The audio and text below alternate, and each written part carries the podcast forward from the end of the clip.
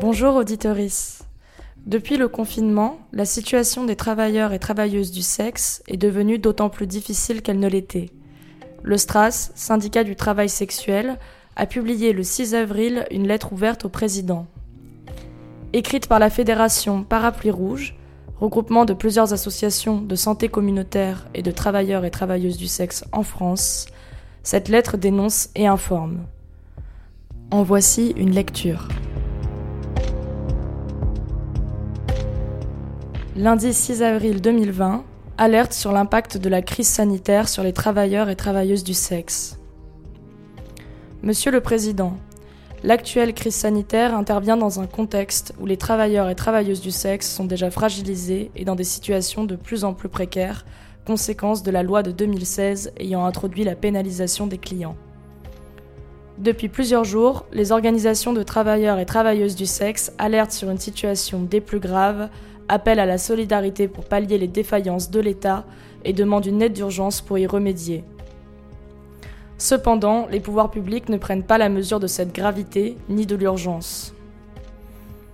En réponse, Marlène Schiappa affirme dans Libération qu'il importe au gouvernement que tout le monde soit protégé et cela signifie que les personnes prostituées doivent cesser leur activité. Cette phrase nous désole car elle démontre une véritable incompréhension, voire un mépris pour leurs conditions de vie. D'une part parce que les travailleurs et travailleuses du sexe respectent le confinement et, de ce fait, ne doivent pas être stigmatisés comme boucs émissaires ni accusés de mettre en danger la population.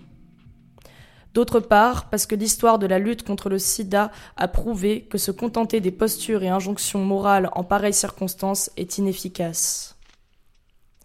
Ce qui est efficace en revanche, c'est de donner tous les moyens matériels possibles pour éviter qu'à court terme, certains travailleurs et travailleuses du sexe parmi les plus démunis se retrouvent contraints de braver le confinement, non pas de gaieté de cœur, mais faute de moyens de subsistance, car il s'agit de survivre.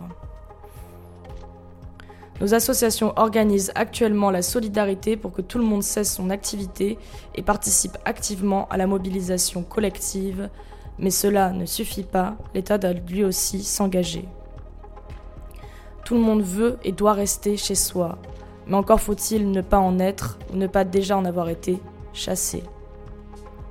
Il faut toujours payer sa chambre d'hôtel ou son loyer, la nourriture et les produits de première nécessité.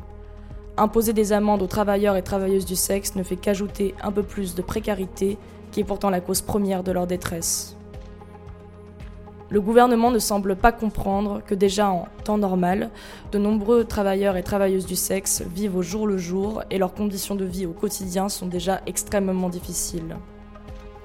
Cela veut dire qu'une insécurité financière extrême s'est abattue sur ils et elles dès les premiers jours du confinement et que les injonctions à cesser leurs activités sont inentendables au vu de leur précarité.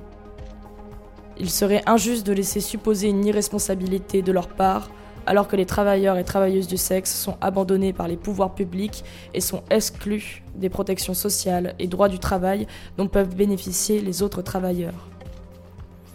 Un fonds d'urgence doit donc être créé afin de permettre un revenu de remplacement le temps du confinement, sans condition de régularité de séjour, seule solution pour empêcher les prises de risques associées à l'exercice du travail du sexe.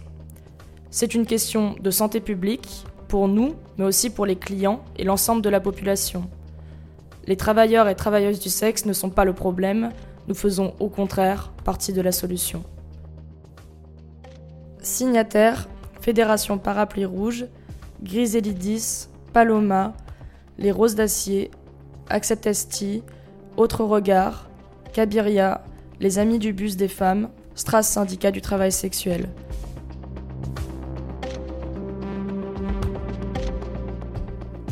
Une cagnotte a été ouverte pour venir en aide aux travailleurs et travailleuses du sexe. Vous pouvez participer en allant sur le site Litchi, L-E-E-T-C-H-I, ou sur le site du Stras, www.stras-syndicat.org. Merci, prenez soin de vous.